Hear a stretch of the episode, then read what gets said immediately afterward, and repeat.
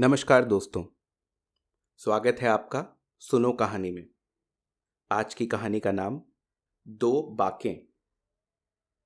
ये कहानी लिखी गई है श्री भगवती चरण वर्मा जी द्वारा। इस कहानी की रचना करी गई है सन 1953 में। शायद ही कोई ऐसा अभागा हो जिसने लखनऊ का नाम ना सुना हो, और युक्त प्रांत में ही नहीं बल्कि सारे हिंदुस्तान में। और मैं तो यहां तक कहने के लिए तैयार हूं कि सारी दुनिया में लखनऊ की शोहरत है। लखनऊ के सफ़ेदा आम, लखनऊ के खरबूजे, लखनऊ की रेवड़ियां, ये सब ऐसी चीज़ें हैं जिन्हें लखनऊ से लौटते समय लोग सौगात के तौर पर साथ ले जाया करते हैं। लेकिन कुछ ऐसी भी चीज़ें हैं जो साथ नहीं ले जाई जा सकती, और उनमें लखनऊ की जिंदा दिली और लखनऊ की नफासत विशेष रूप से आती है। ये तो वो चीज़ें हैं जिन्हें देशी और परदेशी सभी जान सकते हैं, पर कुछ ऐसी भी चीज़ें हैं जिन्हें कुछ लखनऊ वाले तक नहीं जानते। और अगर परदेशियों को इनका पता लग जाए तो समझिए उन परदेशियों के भाग खुल गए। इन्हीं विशेष चीज़ों में आते हैं लखनऊ के बांके। बांके शब्द हिंदी का है या उर्दू का, यह तो विवादग्रस्त विषय हो सकता है। और हिंदी वालों का कहना है, इन हिंदी वालों में मैं भी हूँ, कि यह शब्द संस्कृत के बंकिम शब्द से निकला है। पर यह मानना पड़ेगा कि जहाँ बंकिम शब्द में कुछ गंभीरता है, कभी कभी कुछ तीखापन झलकने लगता है, वहाँ बांके शब्द में एक अजीब सा बांकापन है। अगर जवान बांका तिरछा ना हुआ तो आप निश्चय समझ लें कि उसकी जवानी की कोई सार्थकता नहीं। अगर चितवन बाकी नहीं तो आँख को फोड़ लेना अच्छा है। बाकी अदा और बाकी झांकी के बिना जिंदगी सूनी हो जाए। मेरे ख्याल से अगर दुनिया से बाका शब्द उठ जाए तो कुछ दिलचले लोग खुदकुशी करने पर आमादा हो जाएंगे। और इसीलिए मैं तो यहाँ तक कहूँगा कि लखनऊ बांका शहर है, और इस बांके शहर में कुछ बांके रहते हैं जिनमें गजब का बांकापन है। यहाँ पर आप लोग शायद झल्ला करके पूछेंगे, मियाँ यह बांके है क्या भला, कहते क्यों नहीं? तो मैं उत्तर दूंगा कि आप में सब्र नहीं। अगर बांकों की एक बाकी भूमिका नहीं हुई तो फिर कहानी किस तरह बांकी हो सकती है? हाँ, तो लखनऊ में रईस हैं, तवायफे हैं, और इन दोनों के साथ शोहदे भी हैं।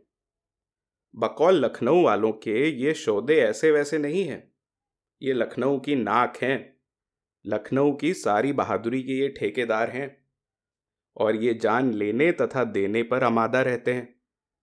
अगर लखनऊ से ये शोधे हटा दिए जाएं, तो लोगों का यह कहना, अजी लखनऊ तो जनानों का शहर है, 16 आने सच उतर जाए।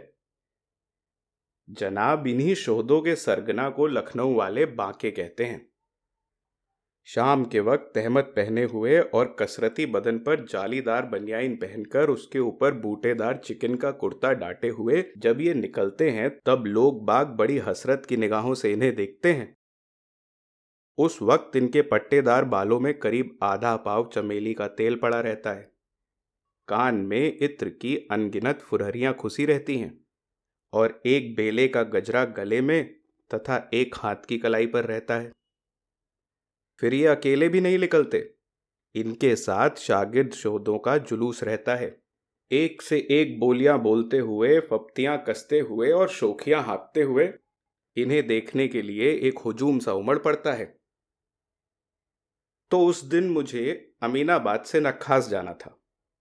पास में पैसे कम थे, इसलिए एक नवाब साहब ने आवाज़ दी, नखास, तो मैं उचक कर उनके इक्के पर बैठ गया। यहाँ यह बतला देना बेजा ना होगा कि लखनऊ के इक्के वालों में 3/4 शाही खानदान के हैं, और यह उनकी बदकिस्मती है कि उनका वसीका बंद या कम कर दिया गया और उन्हें इक्का हाँकना पड़ रहा है। इक्का नखास की तरफ चला और मैंने मियाँ इक्के वाले से कहा, कहिए नवाब साहब, खाने पीने भर का तो पैदा कर लेते हैं। इस सवाल का पूछा जाना था कि नवाब साहब के उंदरों के बांध का टूट पड़ना था। करुण स्वर में बोले, क्या बतलाऊं हुजूर, अपनी क्या हालत है, कह नहीं सकता। खुदा जो कुछ दिखलाएगा देखूंगा। एक दिन थे जब हम लोगों के बुजुर्ग हुकूमत करते थे, ऐशो आराम की ज़िंदगी बसर करते थे, लेकिन आज हमें उन्हीं की औलादों को भूखों मरने की नौबत आ गई। और हुजूर, अब पेशे में कुछ रह नहीं गया। पहले तो तांगे चले, जी को समझाया बुझाया, मियाँ अपनी अपनी किस्मत, मैं भी तांगा ले लूँगा, यह तो वक्त की बात है, मुझे भी फ़ायदा होगा। लेकिन क्या बतलाऊं हुजूर, हालात दिनों दिन बिगड़ती ही गई। अब देखिए मोटरों पे मोटरें चल रही हैं। भला बतलाइए हुजूर, जो सुख इक्के की सवारी में है वह भला तांगे या मोटर में मिलने का? तांगे में पलथी मारकर आराम से बैठ नहीं सकते, जाते उत्तर की तरफ हैं, मुंह दक्षिण की तरफ रहता है। अजी साहब, हिंदुओं में मुर्दा उल्टे सिर ले जाया जाता है, लेकिन तांगे में लोग जिंदा ही उल्टे सिर चलते हैं। और ज़रा गौर फरमाइए, ये मोटरें शैतान की तरह चलती हैं, वह बला की धूल उड़ाती हैं कि इंसान अंधा हो जाए। मैं तो कहता हूँ कि बिना जानवर के आप चलने वाली सवारी से दूर ही रहना चाहिए, उसमें शैतान का फेर है। इक्के वाले नवाब और न जाने क्या क्या कहते अगर या अली के नारे से चौंक न उठते। सामने क्या देखते हैं कि एक आलम उमड़ रहा है। इक्का रकाबगंज के पुल के पास पहुंचकर रुक गया। एक अजीब सा समा था। रकाबगंज के पुल के दोनों तरफ करीब करीब 15,000 की भीड़ थी, लेकिन पुल पर एक आदमी नहीं। पुल के एक किनारे करीब 25 शोधे लाठी लिए हुए खड़े थे और दूसरे किनारे भी उतने ही। एक खास बात और थी कि पुल के एक सिरे पर सड़क के बीचों बीच एक चारपाई रखी थी और दूसरे सिरे पर भी सड़क के बीचों बीच दूसरी। बीच बीच में रुक रुक कर दोनों ओर से या अली के नारे लगते थे। मैंने इक्के वाले से पूछा, क्यों मियाँ, क्या मामला है? मियाँ इक्के वाले ने तमाशाई से पूछकर बतलाया, हुजूर, आज दो बाकों में लड़ाई होने वाली है, उसी लड़ाई को देखने के लिए भीड़ इकट्ठी है। मैंने फिर पूछा, यह क्यों? मियाँ इक्के वाले ने जवाब दिया, हुजूर, पुल के इस पार के शोधों का सरगना एक बाका है और उस पार के शोधों का सरगना दूसरा बाका। कल इस पार के एक शोधे से पुल के उस पार के दूसरे शोधे का कुछ झगड़ा हो गया और इस झगड़े में कुछ मारपीट हो गई। इस बात पर दोनों बाकों में कुछ कहासुनी हुई और उस कहासुनी में ही मैदान बद दिया गया। अरे हुजूर, इन बाकों की लड़ाई कोई ऐसी वैसी थोड़ी ही होगी, इसमें खून बहेगा और लड़ाई तब तक खत्म ना होगी जब तक एक बाका खत्म ना हो जाए। आज तो एक आध लाश गिरेगी, ये चारपाइयाँ उन बाकों की लाश उठाने के लिए आई हैं। दोनों बाके अपने बीवी बच्चों से रुखसत लेकर और करबला के लिए तैयार होकर आवेंगे। इसी समय दोनों ओर से या अली की एक बहुत बुलंद आवाज़ उठी। मैंने देखा कि पुल के दोनों तरफ हाथ में लाठी लिए हुए दोनों बाके आ गए। तमाशाइयों में एक सख्ता सा छा गया, सब लोग चुप हो गए। पुल के इस पार वाले बाके ने कड़क कर दूसरे पार वाले बाके से कहा, उस्ताद! और दूसरे पार वाले बाके ने कड़क कर उत्तर दिया, उस्ताद! पुल के इस पार वाले बाके ने कहा, उस्ताद, आज खून हो जाएगा, खून! पुल के उस पार वाले बाके ने कहा, उस्ताद, आज लाशें गिर जाएंगी, लाशें! पुल के इस पार वाले बाके ने कहा, उस्ताद, आज कहर हो जाएगा, कहर! पुल के उस पार वाले बाके ने कहा, उस्ताद, आज कयामत बरपा हो जाएगी, कयामत! चारों ओर एक गहरा सन्नाटा फैला था। लोगों के दिल धड़क रहे थे, भीड़ बढ़ती ही जा रही थी। पुल के इस पार वाले बाके ने लाठी का एक हाथ घुमाकर एक कदम बढ़ते हुए कहा, तो फिर उस्ताद होशियार! पुल के इस पार वाले बाके के शागिर्दों ने गगनभेदी स्वर में नारा लगाया, या अली! पुल के उस पार वाले बाके ने लाठी का एक हाथ घुमाकर एक कदम बढ़ाते हुए कहा, तो फिर उस्ताद संभलना! पुल के उस पार वाले बाके के शागिर्दों ने गगनभेदी स्वर में नारा लगाया, या अली! दोनों तरफ के दोनों बाके कदम ब कदम लाठी के हाथ दिखलाते हुए तथा एक दूसरे को ललकारते हुए आगे बढ़ रहे थे। दोनों तरफ के बाकों के शागिर्द हर कदम पर या अली के नारे लगा रहे थे और दोनों तरफ के तमाशाइयों के हृदय उत्सुकता, कौतूहल तथा इन बाकों की वीरता के प्रदर्शन के कारण धड़क रहे थे। पुल के बीचों बीच एक दूसरे से 2 कदम की दूरी पर दोनों बाके रुके। दोनों ने एक दूसरे को थोड़ी देर गौर से देखा, फिर दोनों बाकों की लाठियां उठी और दाहिने हाथ से बाएं हाथ में चली गईं। इस पार वाले बाके ने कहा, फिर उस्ताद। उस पार वाले बाके ने कहा, फिर उस्ताद।